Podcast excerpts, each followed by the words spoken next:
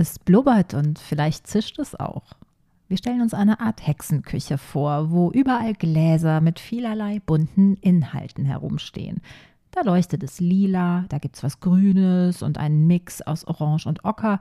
Ja, das finden wir vielleicht auch. Und vielleicht hängen von der Decke noch Bündel mit getrockneten Kräutern kopfüber.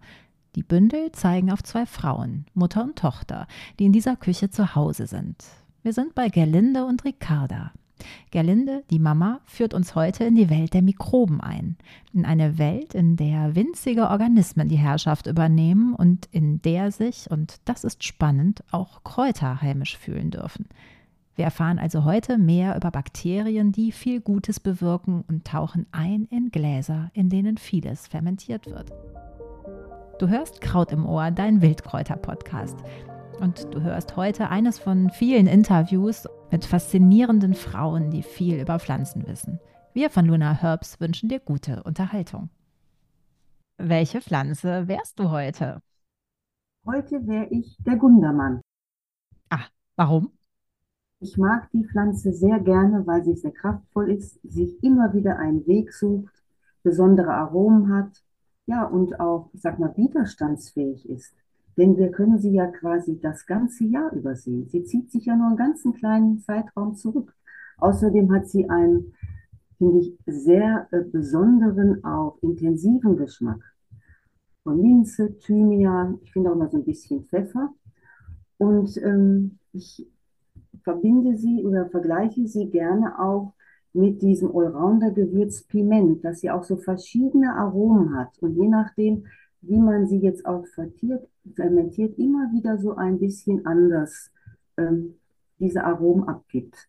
Und auch schmeckt, wenn man natürlich drauf beißt. Der eine hat ja da eine ganz andere würzige Vorstellung als ähm, ich jetzt zum Beispiel. Genau, und da fiel auch schon das Stichwort. Wir unterhalten uns nämlich heute wegen deines Schwerpunkts, nämlich dem Fermentieren. Du bezeichnest dich selber als Fermentista. Was ist das und vielleicht magst du dich kurz vorstellen? Ja, ich bin Gerlinde Schumann und ähm, der ältere Teil eines Mutter-Tochter-Gespanns, das seit vielen Jahren miteinander mit Leidenschaft fermentiert. Und daher haben wir auch um unser ganzes Wissen mit Tipps und Tricks, positiven, negativen Erfahrungen weiterzugeben, Welt der Mikroben gegründet. Und eine Fermentista ist, ja, das sind Personen, die haltbare, lebendige Lebensmittel mit Explosion, Geschmacksexplosion ohne Zusatzstoffe herstellen. Wir haben unsere eigenen Zusatzstoffe und Konservierungsstoffe in Form der entsprechenden Säuren, die entstehen. Sag mal sogenannte Biokonservierungsstoffe. Ja, und eine Fermentista ist ja auch nie allein. Sie gehört dieser weltweiten Community an, die sich auch unheimlich gerne miteinander austauscht, was alte, neue Rezepte betrifft, immer wieder was neu entwickelt. Und das Schöne ist, sie ist auch nie alleine. Ne? Sie ist ja immer umgeben von ihr gut gesonnenen Mikroben, wenn sie für deren Wohlfühlatmosphäre sorgt. Und auf die gehen wir auf jeden Fall gleich ein. ähm, auf jeden Fall gehen wir auf die Wohlfühlatmosphäre ein. Vorab aber nochmal ganz kurz die Frage, ja, äh, hat dich das denn schon eben ganz früh beschäftigt oder von deiner elterlichen oder großelterlichen Seite? Ja, ähm, Großeltern als auch Eltern haben viel fermentiert. Damals wusste ich ja noch überhaupt nicht, was dieser Begriff bedeutet. Sie stellten einfach ähm, leckere Nahrungsmittel her, wie Sauerkraut in verschiedensten Varianten, oft auch mit Kräutern, die gesammelt wurden, mit uns zusammen. Und äh, genauso auch wie Salzheringen, Salzgurken, Sauerteig. Ja, das war eigentlich in der Kindheit ähm, gang und gäbe, damit bin ich groß geworden. Und vier Jahre später suchte ich dann aus gesundheitlichen Gründen Nahrungsmittel, die nicht behandelt waren, sondern naturbelassen. Und da kam ich wieder auf diese Dinge zurück aus der Kindheit. Und es war eigentlich auch so, dass mich diese neuen Aromen und auch Texturen, die entstehen, jetzt so fesselten. Genauso wie auch diese sichtbaren und auch riech- und hörbaren Prozesse während der Fermentation immer mehr fesselten. Und aus dieser Faszination wurde dann eigentlich eine Leidenschaft. Eine Ausbildung wurde darin in die Richtung gemacht. Und die Küche, die ist eigentlich ja, durch viele Fermente zu einem wahren Blubberlabor geworden. Und es zischt und ja, klappert und tot. Und manchmal ist es auch so, dass der eine oder andere im Haus sagt, muss das wieder sein? Ja, der Geruch ist nicht unbedingt so schön. Vor allem, wenn man sowas fermentiert wie Knoblauch, mhm. der so ein unheimliches Aroma entwickelt, viel intensiver als jetzt die Knolle, die ich so in der Küche verwende. Und in dem Fermentationsgefäß, auch wenn es dicht verschlossen ist, findet dieses Ferment doch noch einen Weg, den Geruch zu verbreiten, im ganzen Haus. Das heißt also immer der Nase nach und dann findet man die Gerlinde. Ähm, will, so ungefähr. Genau, aber es, wie du gerade sagst, es zischt und blubbert. Was ist das, äh, dieses Fermentieren? Kannst du das kurz erklären? Das ist eigentlich das Haltbarmachen mit Hilfe von Mikroorganismen und die bei uns ganz natürlich in der Natur vorkommen oder aber mit Starterkulturen. Das sind dann ähm, sogenannte Scoobies, in denen, kann man sich vorstellen, wie so ein Korallenriff, in den Mikroorganismen leben. Und wenn man sich jetzt auf die äh, wilde Fermentation konzentriert, dann arbeitet man wirklich mit dem, nur mit den Mikroorganismen, die überall in der Umwelt sind, also auch auf unseren Pflanzen und somit auf unserem ganzen Obst und Gemüse und den Kräutern. Und da handelt es sich, ja, es gibt da auch verschiedene Wege, zu fermentieren, sodass man unterschiedliche Produkte enthält, je nachdem, was ich dazugebe. Ob ich Salz dazugebe, Zucker oder ob ich mit oder ohne Sauerstoff arbeite. Und dementsprechend entsprechend übernehmen immer ganz bestimmte Mikroorganismen die Hauptrolle. Setzen sich durch im Ferment, übernehmen dann also die Fermentation und produzieren die entsprechenden Stoffe, indem sie die organischen Substanzen verstoffwechseln. Und was da immer entsteht, ist, sind organische Säuren, Gase wie Kohlendioxid und auch zum Teil Alkohol.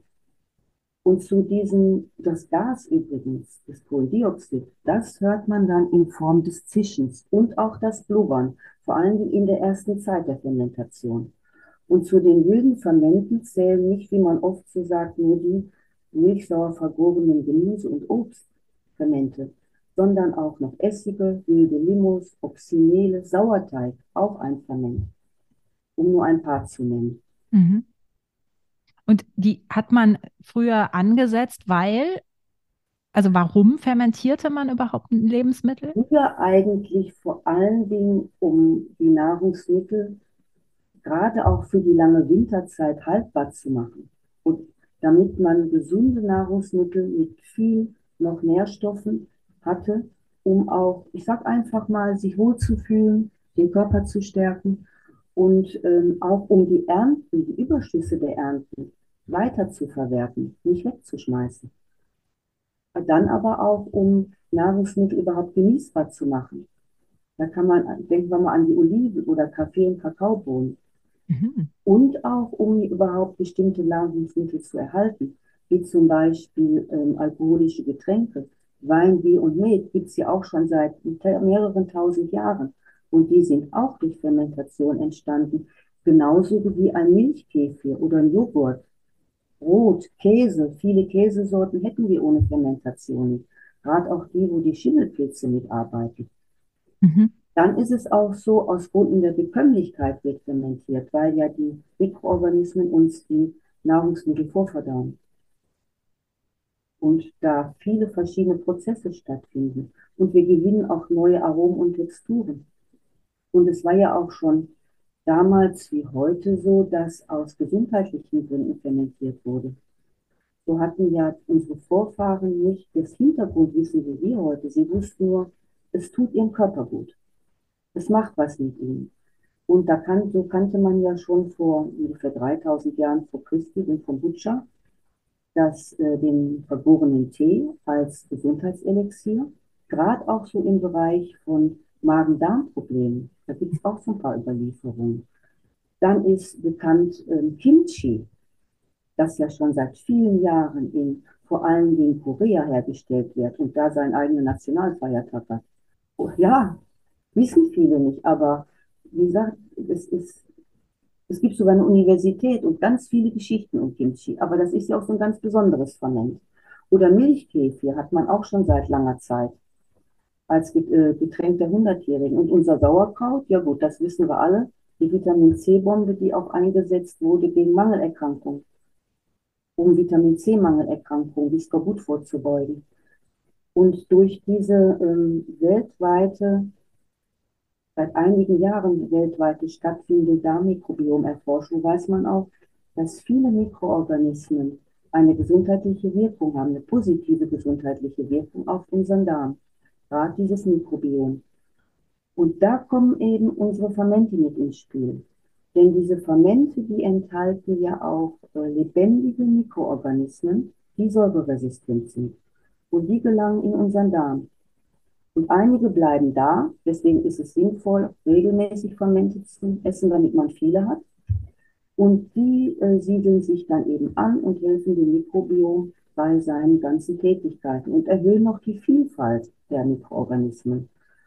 Ja, außerdem ist es ja auch so, dass wir durch Fermente viele, ähm, gerade die Fermente, viele nährstoffreiche, ähm, über viele Nährstoffe überhaupt bekommen, wie jetzt auch, ja, und auch die ganzen Vitamine, Mineralstoffe, Spurenelemente. Und wenn man jetzt das milchsaure Gemüse betrachtet, Ballaststoffe, die einmal dann das Futter sind für diese Mikroorganismen, dann liefern wir das eigentlich gleich mit. Und zum anderen natürlich auch sehr gut, weil uns ja sonst in der, unserer Ernährung sehr häufig Ballaststoffe fehlen.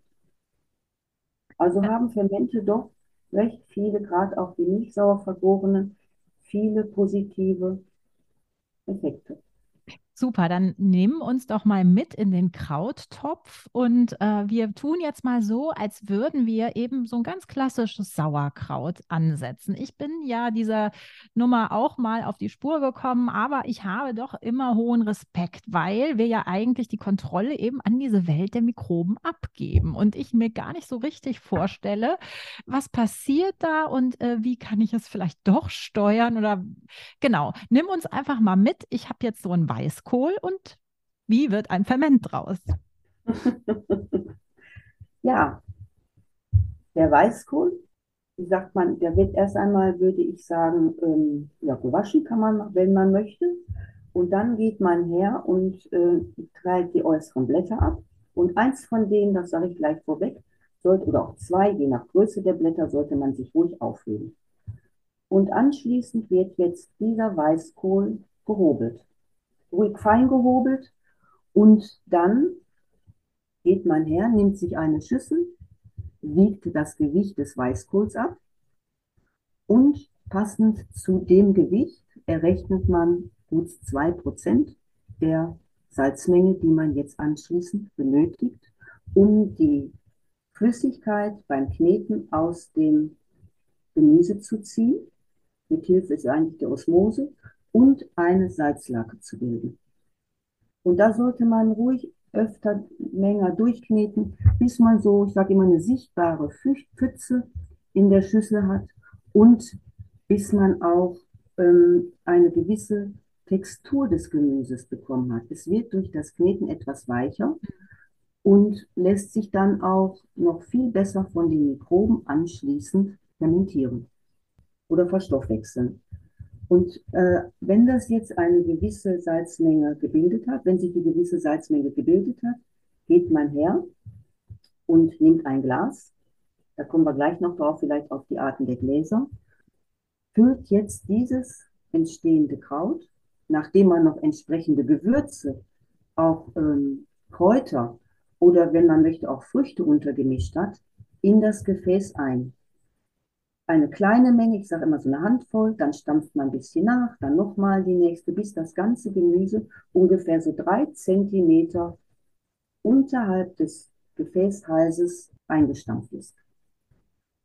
Und dadurch verdichtet man zum einen das Gemüse, der Sauerstoff kann schon entweichen, denn wir wollen ja nachher ohne Sauerstoff fermentieren.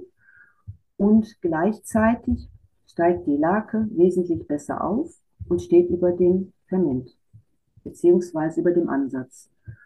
Und jetzt kann man hergehen mit diesen Kohlblättern oder einem der Kohlblätter, das man vorher zur Seite gelegt hat, das Ganze abdecken, damit nachher nichts quasi oben in der oberen Flüssigkeit schwimmt und mit Sauerstoff in Berührung kommt. Denn dadurch kann es dann auch zu Fehlgärung kommen, zum Beispiel auch zur Schimmelbildung und das wollen wir ja nicht. Und man kann auch noch hergehen mit entsprechenden Gewichten. Da reicht manchmal auch ein kleiner Deckel von einem Wegglas. Man muss nicht unbedingt ein Fermentationsgewicht haben beschwert man dann das Weißkohlblatt und den Ansatz, so dass er wirklich unter dieser Flüssigkeit der Salzlake bleibt. Und dann wird das Gefäß verschlossen. Und sofort in dem, wenn man das Gefäß verschließt, fangen die Mikroben an zu arbeiten. Wir sagen immer, sie kochen für uns ohne Hitze. Fermentieren ist das Kochen ohne Hitze mit Mikroben. Und ja, am Anfang sind noch ganz, ganz viele Mikroorganismen im Gefäß. Und das Salz, was wir zugegeben haben, hat ja nicht nur diese Salzlake gebildet, sondern es schützt am Anfang der Fermentation auch durch diesen extremen äh, Salzgehalt die, den Ansatz wirklich vor Bakterien, Schimmel und allem, was wir nicht so gerne mögen. Und in diesem salzigen Milieu kommen jetzt die Milchsäurebakterien, mit denen wir ja hier fermentieren, denn, äh, zum Einsatz. Denn diese ähm, Fermentation ist ja eine Milchsäuregärung. Sie hat jetzt gar nichts mit Milch zu tun. Da braucht man jetzt, sage ich immer, keine Angst haben. Sie ist trotzdem vegan. Nur diese Bakterien hat man das erste Mal mikroskopisch unter Milch nachgewiesen. Und die kommen jetzt eben hervor, vermehren sich und bilden Milchsäure. Immer mehr. Und in diesem salzigen erst und später sauren, saurer, saurer werdenden Milieu können viele andere Mikroorganismen nicht existieren und deren Existenz wird quasi ausgebremst oder sie werden abgetötet. Und während dieser, während die arbeiten und verstoffwechseln, bilden sie eben Gase, das Kohlendioxid, die organischen Säuren, wie die gesagte Milchsäure und noch viele andere ähm, Stoffe, wie auch Vitamine, Enzyme, Mineralstoffe und so weiter. Und dieses Kohlendioxid sieht man jetzt wirklich aufsteigen im Gefäß und es fängt an, ja, das, den Sauerstoff zu verdrängen. Und je nach Gefäß hört man dann auch dieses, wie vorhin schon erwähnte, Zischen und Blubbern. Und in der ersten Phase sind da ganz bestimmte Mikroorganismen, Milchsäurebakterien aktiv, die vor allen Dingen äh, auch diese anderen Sachen produzieren, nicht nur die Milchsäure. Und die mögen, das ist so interessant, nur einen ganz bestimmten Säuregehalt. Irgendwann kommen sie auch mit der selbstproduzierten Menge dieser Milchsäure nicht mehr klar. Und dann übernehmen andere ganz säureresistente Milchsäurebakterien bis zum Ende die Fermentation. Und die produzieren dann nur noch die Milchsäure. Und wichtig ist, wenn man die ersten 14 Tage das Gefäß nicht aufmacht, da ja da der Hauptteil der Fermentation stattfindet, dann geht eigentlich so gut wie gar nichts schief bei Einhaltung noch der ganzen Sachen, die man wirklich beachten muss und die angegeben sind für eine Fermentation, wie die Temperatur, die sie brauchen, die Dauer, eben dann die entsprechenden Zutaten. Ja, genau. Die ersten 14 Tage, sagte ich, sollte man es nicht aufmachen, denn da steht das Kohlendioxid wirklich wie so eine schützende Glocke noch über dem Ferment und verhindert, dass auch irgendwelche äh, Bakterien die Oberhand übernehmen, die wir nicht wollen und quasi das Ferment oder zu Fehlgärungen führen. Und dann ist diese Zeit um und dann könnte man das Deckelchen aufmachen und mal probieren? Man könnte, aber das hängt auch vom Ferment ab. Mhm. Und je länger man fermentiert, desto mehr dieser Mikroorganismen, die wir ja eigentlich gerne wollen, und desto mehr der anderen Substanzen als auch der Milchsäure, die ja diesen typischen säuerlichen Geschmack erzeugt, diesen erfrischenden Geschmack, ähm, bilden sich. Es Aber das kann nicht irgendwann äh, verrotten vor lauter Milchsäure. Nein, nein, nur es wird dann ganz sauer. Und es ist auch so, das Ganze ist immer so ein bisschen geschmackabhängig und eben fermentationsabhängig. Und manche mögen halt nur wirklich ein frisches, spritziges, knackiges Ferment. Dann ist so, dass ich, dass man am Anfang an, nach 14 Tagen, vielleicht sogar bei Sauerkraut nach drei Wochen erst bis vier probieren könnte. Andere, die jetzt wirklich sagen, ich lege Wert auf den sauren Geschmack und diese Masse an ähm, Probiotik in Form dieser Mikroorganismen, die lassen natürlich länger fermentieren. Und wenn man jetzt anfängt zu fermentieren, ist es eigentlich gut, man ähm, stellt sich vielleicht gerade auch vom Sauerkraut nicht nur ein Glas her, sondern mehrere und probiert dann wirklich mal nach den ersten 14 Tagen, dann mal nach drei Wochen und das nächste nach vier. Und so merkt man eigentlich sehr schnell, was einem selber schmeckt, mhm. wie man ein Ferment haben möchte. Aber jetzt vielleicht vom Sauerkraut mal zum Wildkraut. Ich äh, mhm. würde die Kräuter, wir können ja gleich auch mal so eine Art Top 5 definieren, ähm, würde ich aber direkt in den ersten Ansatz packen und nicht nach vier Wochen sagen, ach, ich habe jetzt hier noch eine Brennnessel gefunden, die werfe ich da auch noch rein. Könnte man machen, aber in dem Fall wird sie dann ja quasi nicht mehr mitfermentiert. Und grundsätzlich kann man diese Kräuter sofort mit in die Fermentation geben. Genauso Prima. wie auch noch Gewürze und alles dazu. Man mischt sie im Grunde genommen einfach unter das Sauerkraut. Und welche gibt es, die sich da besonders eignen? Oh, man kann eigentlich so gut wie jedes Kraut, manchmal muss man so ein bisschen auf die Fermentationsdauer äh, auch achten und Bedingungen, aber eigentlich so gut wie jedes fermentieren. Ist auch geschmackabhängig. Mhm. Da kann man wirklich so sein, spielen und ausprobieren, was passt mir jetzt wirklich am besten zu, zum Weißkraut, am besten zu einer Karotte oder zu Kohlrabi oder vielen anderen. Mhm. Und ähm, der Gundermann, den ich vorhin erwähnte, kann man zum Beispiel sehr gut nehmen. Was auch gut geht, ist eine Schafgabe. Mhm. Oder auch ähm, wilden Thymian, um jetzt nur mal ein paar zu nennen. Und was man auch nie vergessen sollte bei der Fermentation, man kann ja auch gut mal mit Blüten arbeiten mhm. oder auch den Früchten und Samen. Auch im Frühjahr, der Bärlauch hat ja die wunderschönen Früchte, die ja auch diesen ähm, leichten Knoblauchgeschmack haben. Nicht ganz so stark wie die Blätter. Der Giersch hat sehr schöne Früchte. Die Kapuzinerkresse, die diese scharfe Meerrettich-ähnlichen Geschmack haben, die kann man da auch gleich mit zugeben. Oder auch Samen ja, Dill, Fenchel oder ähm, die Samen von der Knoblauchsrauke, die diese leichte Schärfe haben, ein bisschen den Knoblauchgeschmack und dann ja sehr an Senf erinnern, geben auch ein wunderbares Aroma.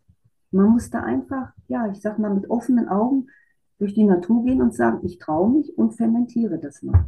Genau, weil äh, der Witz ist ja, dass man dann eben Wochen wartet. Also das Geduldspiel äh, ist ja doch noch eins, was wir da ja, spielen. Immer. Und immer. genau, und dann eben ja eigentlich, wie ich ja schon eingangs sagte, ein nicht genau weiß, was da rauskommt. Ja, das ist eigentlich ja. immer dieses Experiment, was es auch so spannend macht. Ja. Diese ganzen ähm, milchsauer vergorenen Gemüse, überhaupt Lebendfermente, die sind ja aufgrund dieser unterschiedlichen Mikrobenbesiedlung und auch ja, allein schon einer kleinen Abweichung der Temperatur nie gleich, weder im Geschmack noch in der Textur und natürlich den Inhaltsstoffen. Und dadurch ist das eben immer so überraschend, was kommt dabei heraus. Was wir wissen ist, es sind immer wieder Lebensmittel mit wunderbaren Geschmacksexplosionen und neuen Texturen. Toll.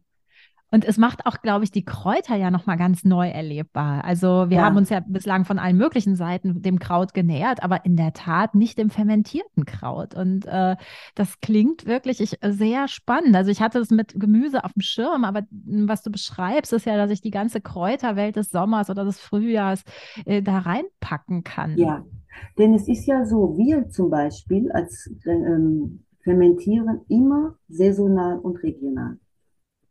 Das heißt also, und haben auch auf unseren Seiten, da kann man mal gucken, auch so Saisonkalender, so dass man sagen kann, ah ja, guck mal, diesen oder nächsten Monat oder wenn man uns mal eine Weile folgt, dann weiß man schon, ah, dann und dann ist das reif, also kann ich diese Fermentation auch ein wenig planen.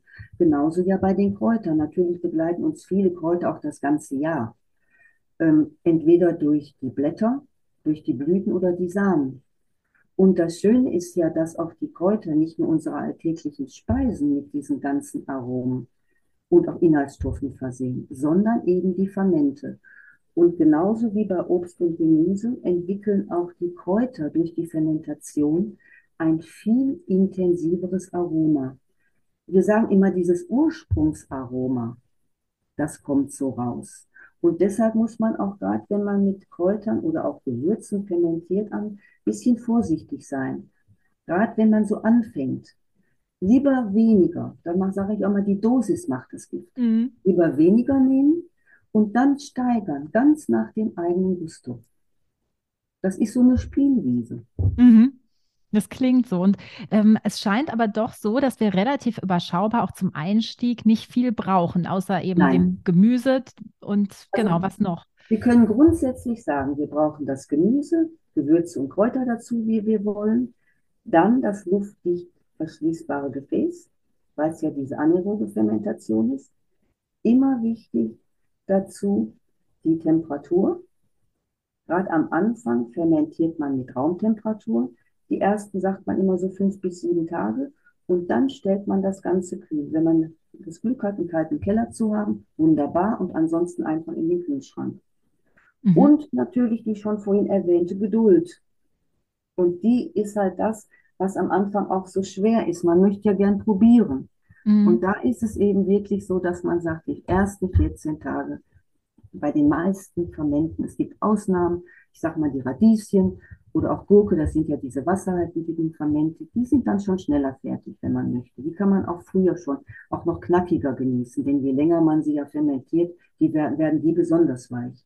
Mhm. Ja, also die Geduld, die ist da schon gefragt. Und, und besondere Gläser brauchen wir auch oder geht dann ja. wirklich so ein normales Schraubglas? Ein Schraubglas nicht, denn da kann, wenn ich es zumache, das entstehende Kohlendioxid nicht entweichen. Gut eignen sich immer ganz einfach, was man eh im Haushalt hat, meistens ähm, Bügel- oder Weggläser. Fermentationsgläser kann man auch nehmen, aber die braucht man nicht und am Anfang oder auch überhaupt nicht. Und Bügel- oder Weggläser eignen sich deshalb auch sehr gut, weil sie durch den Gummiring auch Kohlendioxid abgeben. Denn das Kohlendioxid drückt ein wenig, auch wenn diese kleinen Klammern dabei sind oder der Bügelverschluss, das, den Deckel hoch. Und dazwischen, zwischen Deckel und Gummi, kann dann das Kohlendioxid entweichen. Und da hört man dann auch das leichte Zischen ab und zu in der Küche. Ja, ich finde das. Dann wundert man sich auch, was war das und geht auf die Suche und denkt, ach, da sind sie wieder tätig. Großartig. Also man, wie du eben schon sagtest, man ist nie alleine in dieser man Küche. Man ist gar nicht alleine. Ähm, ich man hat sozusagen, entschuldige, wie wir immer sagen, ja, die eigenen Haustierchen. Ja, toll. Ähm, ich habe auf deiner Website eine spannende klingende Mischung entdeckt, die Vier-Diebe-Mischung. Was ist das? Hat das auch mit Kräutern zu tun? Ja, und ein paar Gewürzen. Da haben wir anlehnt an dieses alte, überlieferte und auch ja schon vielseitig veränderte Rezept der vier Diebe diese Gewürzmischung kreiert. Die vier Diebe, die gingen damals zu Zeiten der Pest in Frankreich von Haus zu Haus und ähm, ja, beraubten Erkrankte als auch Tote. Und die steckten sich nicht mit der Pest an. Und als sie dann gefasst wurden, wurden sie gefragt, so eben als sie gefasst wurden, wurde ihnen dann Strafminderung versprochen, wenn sie das Geheimnis ihrer Immunität preisgeben. Und das haben sie gemacht. Und Grundtaten, Grundzutaten dieser Gewürzmischung sind starke ätherische Öle enthaltene Kräuter. Und dazu gehören Rosmarin, Thymian, Salbei, die Minze und auch ähm, die Gewürze, die man immer wieder liest, Zimt und Gewürznelke. Und das sind ja alles Zutaten, die einmal antimikrobiell ja, wirken und das Immunsystem entsprechend stärken.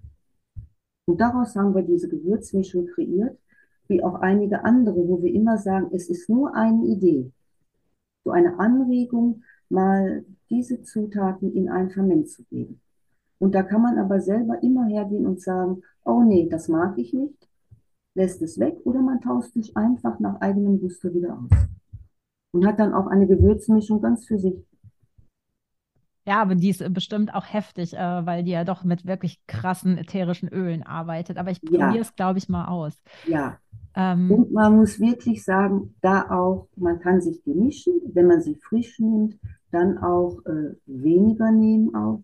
Nicht gleich, äh, sagen wir mal, einen Esslöffel, wie man das ja so manchmal gerne macht. Lieber mehr, damit auch der Geschmack gut kommt. ja. Nein, wie ich vorhin sagte, wirklich dezent. Mhm.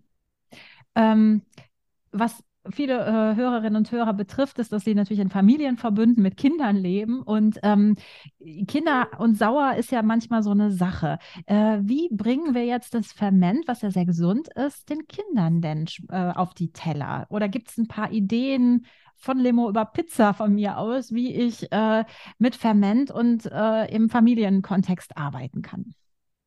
Also grundsätzlich würde ich sagen, gemeinsam fermentieren. Zu Ah, überlegen, was mag ich? Und dann sagen, ich nehme zum Beispiel mein Lieblingsgewürz, mein Lieblingskraut und fange dann, setze das Ferment an und beobachte da einfach mal, was passiert da? Wie verändert sich die Farbe der Zutaten und natürlich nachher auch der Geschmack. Und da merkt man eigentlich ganz schnell, auch wenn man schaut, wie lange man fermentiert, mag man als Familie, als, also als Familien alle, nein, mögen eigentlich alle Familienmitglieder wirklich das gleiche Ferment mit der gleichen Fermentationsdauer. Und da kann man dann auch hergehen und sagen, ich nehme jetzt mal nicht nur das Gemüse, sondern mal ein anderes, vielleicht sogar mit dem gleichen Kraut. Oder ich steigere die Menge der Kräuter. Und so gewöhnt man sich dann auch langsam an die Fermente. Ja, und im Endeffekt kann man nachher auch sagen, das mögen alle in der Familie. hm. Aber gibt es nicht auch so eine Limo oder sowas, die ich machen kann? Die Birnenlimous, ja. Da gibt es dann auch so verschiedene Rezepte. Oder man geht auch her und nimmt Kulturfermente, was auch unheimlich viele gerne mögen, wie den Wasserkefir, wo man mit kleinen, ähm, ja, mit den Wasserkefirkristallen arbeitet. Und da kriegt man dann nach ein bis drei Tagen, also ein schnelles Ferment, was ja auch ähm, viele auch sehr schnell überzeugt, weil sie dann gleich was haben und auch nicht so viel tun müssen. Da habe ich eben die Wasserkefirknöllchen, die setze ich ganz einfach mit einer Zuckerlösung nach Rezept an und lasse die ein bis drei Tage in dieser Wohlfühlatmosphäre schaffen. Und dann kriegen wir diese spritzige probiotische Limo. Und das Schöne bei der ist, genauso aber auch beim Kombucha, ich kann wirklich hergehen und sagen, ich fermentiere in der Zweitfermentation weiter. Und dann nehme ich mir ganz einfach die Früchte oder auch Gemüse und Kräuter, die ich möchte, gebe sie rein und ja, warte dann noch ein bis drei Tage, je nachdem, was für einen Geschmack ich haben möchte, und fermentiere die dann eben so mit einem ganz besonderen Aroma und bekomme auch noch mehr Kohlensäure. Aber auch mehr. Ist es denn nicht so, dass es leicht alkoholisch ist? Ähm, das hängt zum Teil mit vom Fermentationsprozess ab, ja. Und da ähm, kann sein, dass sich etwas Alkohol bildet. Man sagt immer so, wenn dann na, maximal 0,5 Prozent, so viel wie eigentlich ein alkoholfreies Bier hat. Ja, eine reife Banane oder manche Toastbrotschnitte. Es kann, sein, ja, es kann sein, muss nicht. Aber das ist etwas, was man auch, ja, ein bisschen riecht und auch schmeckt. Hm. Ja, weil man das Kindern ja vielleicht dann nicht unbedingt geben möchte. Also es ist eigentlich so, dass wir auch hören, dass es auch jetzt bei den Kursen, dass es ganz selten mal passiert. Und von daher kann man es schon gut trinken, auch mit, ja, auch eigentlich mit Kindern. Und ähm, man muss halt ein bisschen auch riechen, ein bisschen aufpassen. Es ist auch so, dass ja diese wilden Limos, wie wir immer sagen, viel gesünder noch sind als die ganzen industriellen Limos, allein auch aufgrund des so gut wie keinen Zuckergehaltes, je nachdem, wie lang man fermentiert.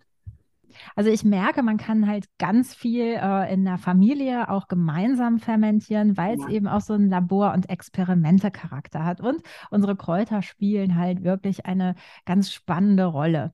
Und äh, vielleicht, weil wir das hier jetzt im März senden, Anfang März, ähm, vielleicht noch mal so ein bisschen was zum Fermentieren rund ums Jahr. Also vor allem vielleicht ein Tipp vielleicht für das Frühjahr jetzt? Hast du da was?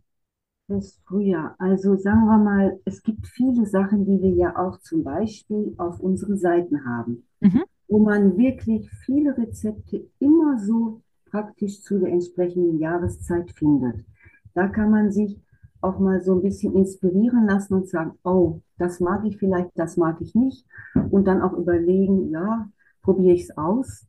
Ähm, was ich im Frühjahr immer schön finde, ist gerade Kräuter wie eben unseren Gundermann, der ja dann schon auch öfter die kleinen Blütchen hat, mit Blüte zu verwenden. Überhaupt auch Blüte, je nachdem, ob man jetzt diesen ähm, wilde Limo macht, den Wasserkäfer oder auch diese milchsauer vergorenen Gemüse. Gerade auch in der Zweitfermentation kann man ja wunderbar unsere Blüten einsetzen, die ja süßlich sind, ein leichtes Aroma der Kräuter haben und natürlich toll sind fürs Auge. Das Das sieht am Anfang natürlich auch immer schön aus bei den äh, nicht sauer vergorenen Gemüse. Und ich finde es auch immer toll, wenn Teilnehmer von unseren Workshops sie alle mit reingeben. Sieht ganz toll am Anfang aus, aber wenn man an fermentiert, wird man merken, dass ja auch die Farben verblassen und die Textur anders wird. Und Mm. manche Blüte, naja, die sieht dann ein bisschen bräunlich und nicht mehr ganz so schön aus wie am Anfang. Das ist schon so, aber gerade auch wenn man diese Kurzfermentation hat, Man kann ja auch später noch beim fertigen Gericht eine Blüte einfach wieder drüber machen. Das würde ich sagen immer und auch grundsätzlich ja die ganzen Kräuter, die ähm, sollten ja eigentlich immer in unsere Speisenplan eingebaut sein, täglich. Denn die haben ja so tolle Aromastoffe und auch Inhaltsstoffe, die wir ja sonst nie bekommen. Allein die Richtig. Inhaltsstoffe. Ja, Und das geben die ja alles an unsere Fermente ab. Die Fermente dadurch ja auch nochmal ja, viel wertvoller macht. Und natürlich haben die ja auch eine ganz eigene Mikrobenbesiedlung. Allein auch schon durch diese unterschiedlichen sekundären Pflanzenstoffe, die sie haben, wie auch die ätherischen Öle aus unterschiedlichen Gründen wie Fraßschutz oder zum Anlocken von Bestäubern, diese ganze Blüten, Farbentracht. Und die bringen ja auch eine ganz andere Mikrobenbesiedlung eben auf die Pflanze. Und mit dieser Mikrobenbesiedlung ist es ja so, dass die Kräuter auch das Ferment beeinflussen im Geschmack und eben auch in dem, was im Endeffekt nachher drin ist, wie auch sonst unsere Speisen. Deswegen toll. sollte man eigentlich die Kräuter egal wo einbauen. Das ist unser Credo. Das ist ja äh, sozusagen die Hauptbotschaft dieses Podcasts. Und deswegen finde ich Finde das ich so toll. toll, dass er jetzt beim Ferment auch wieder die Hauptrolle spielt. Gibt es denn irgendwelche Nebenwirkungen? Bei Kräutern. Ja, bei, bei Ferment und Kräutern allgemein. Wir sprachen ja schon von der leicht alkoholischen Wirkung Ja, bei manchen also, Fermenten. Aber also gibt es noch irgendwas? was die äh, die milchsauer vergorenen Gemüse betrifft, sollte man immer dran denken, dass die Histamin bilden. Histamin braucht zwar unser Körper für viele Funktionen, aber der ein oder andere, der auch die Histaminstörung hat, sollte vorsichtig sein. Und ähm, dann auch einfach, denke ich mal, wie wir mal sagen, ruhig Rücksprache halten. Mm. Ausprobieren, gucken, in kleinen Mengen, wenn überhaupt. Denn Fermente sollte man ja eh grundsätzlich in kleinen Mengen nehmen, damit sich die, dass der Darm eigentlich mal an die Mikroben und die Inhaltsstoffe gewöhnt. Aber da wäre ich dann wirklich vorsichtig. Wenn man mag, kann man vorsichtig wenig probieren. Wir haben das auch schon erlebt in einem Workshop, dass jemand sagte, ich habe wahrscheinlich eine Histaminunverträglichkeit. Ich glaube es aber nicht. Ich probiere. Ja, und wir haben die Histaminunverträglichkeit nach einer Stunde gesehen. Es Oh. war eine ganz kleine Menge, aber sie hat wirklich reagiert. Und von daher würde ich sagen, da muss man ein bisschen auch je nach ähm, Vorerkrankungen und allem schon aufpassen und dann lieber Rücksprache halten. Naja, gut, und wenn irgendein ähm, Ferment hochgeht oder zumindest in, im Sinne von Schimmelbildung, dann sehe ich das ja, ne? Schimmelwiesen sieht man sofort. Das ist ja immer gesehen, diese Sporen, die hochstehen und die immer eine bestimmte Farbe haben. Mhm. Dann gibt es noch Karmhefe, die sich bilden kann. Das sind Hefen, die in der Natur vorkommen und so ganz bestimmte ähm, Kohlenhydrate futtern. Das ist ja so, dass im Endeffekt grundsätzlich, das wollte ich vielleicht auch noch mal erwähnen, in den, bei der Fermentation die Kohlenhydrate unterschiedliche Zucker verstoffwechselt werden. Und deswegen ist es ja auch das Tolle, dass das Ferment wesentlich weniger Kohlenhydrate hat, also Zuckergehalt, als unsere Ausgangsstoffe. für alle, die gerne essen, auch solche Sachen oder gerne solche Sachen auch trinken und nicht zunehmen wollen. Hm. Ist auch noch ein Aspekt. Spannend. Und, äh, ähm. diese, ja, und die Karmhefe, Entschuldigung, die sieht, sage ich vielleicht noch schnell, die sieht man einfach. Das ist so eine, die fängt an, sich zu bilden mit kleinen Bläschen, Stäbchen oder Kugelformen auf der Oberfläche. Mhm. Und bildet nachher auch so eine ganz durchgehende Schicht, die so ein wenig wie weißer oder auch so cremefarbiger, manchmal auch farbiger ähm, Puder aussieht. Farbig vor allen Dingen auch bei Fermenten wie rote Beete oder auch Rotkraut aufgrund der Anthocyane, diesen entsprechenden äh, Pflanzenfarbstoffen.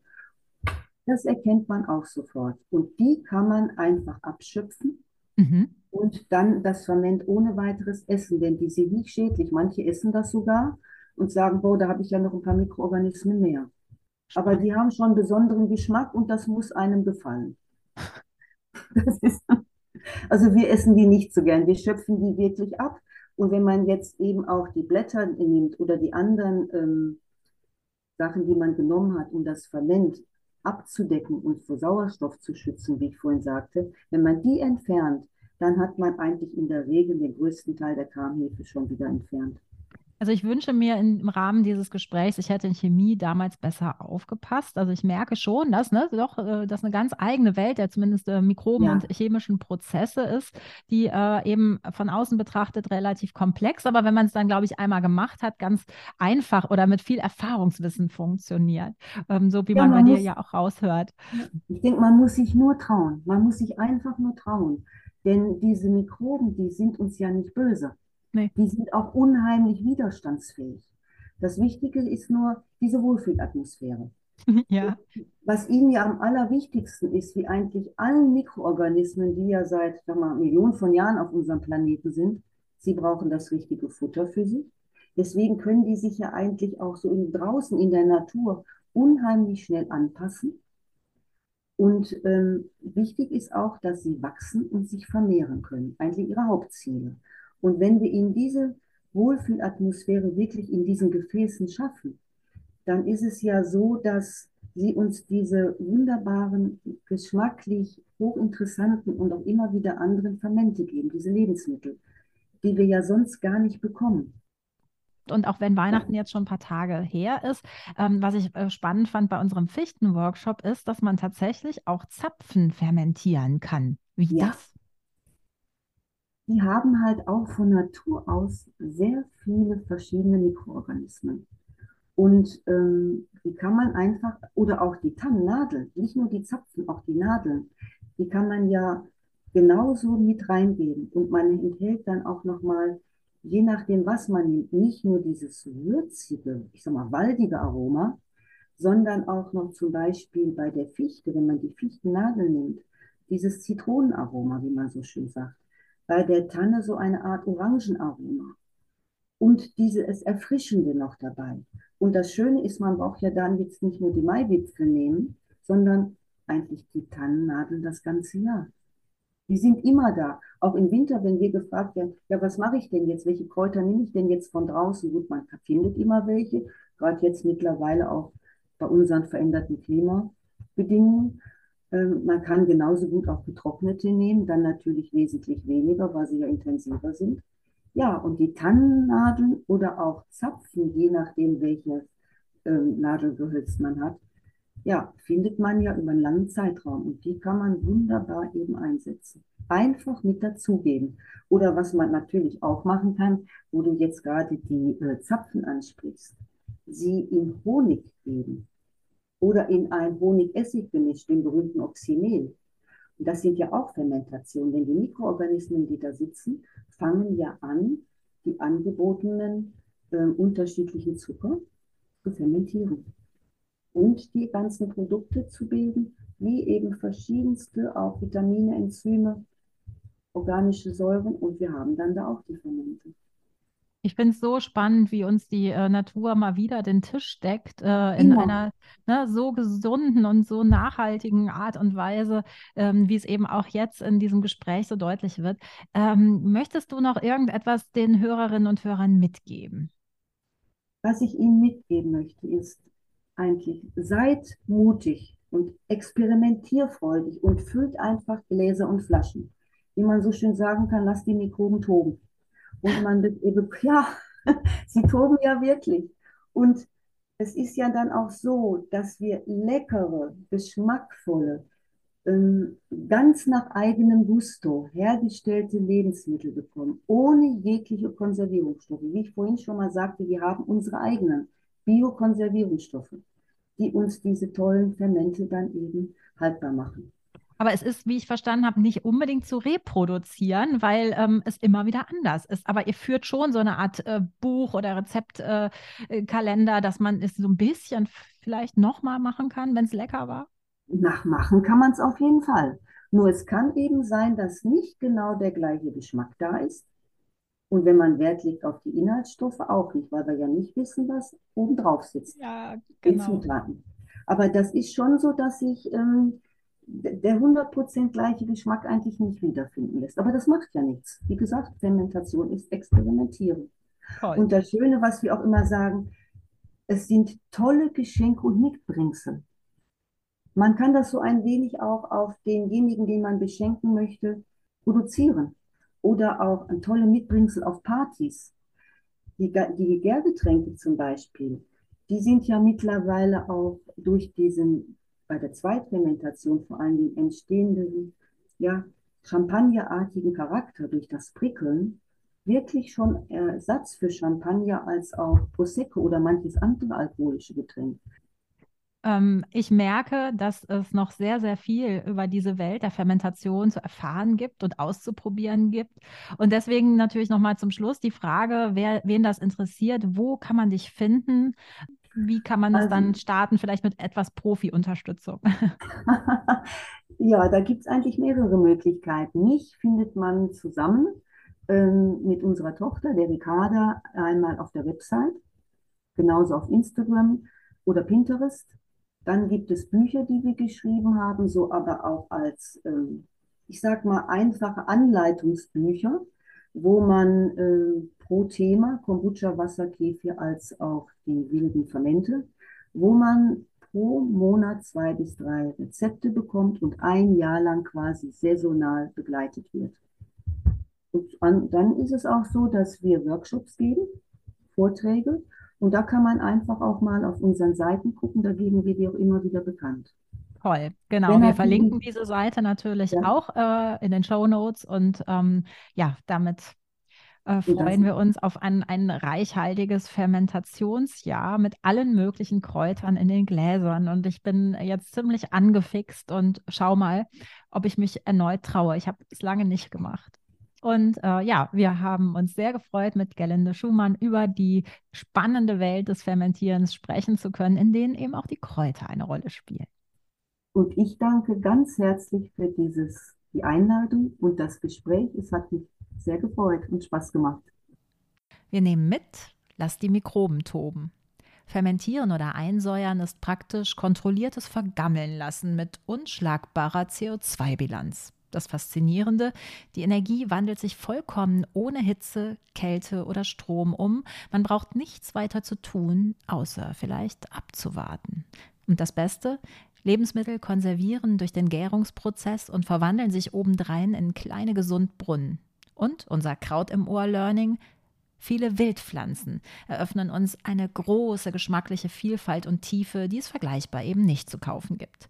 Kombiniert man diese Wildpflanzen mit einem Ferment, erhöhen sie dessen Nährstoffprofil. Und das Ferment ist am Ende ein wirkliches Lebensmittel. In diesem Sinne, fröhliches Experimentieren und guten Appetit wünscht dir Mo.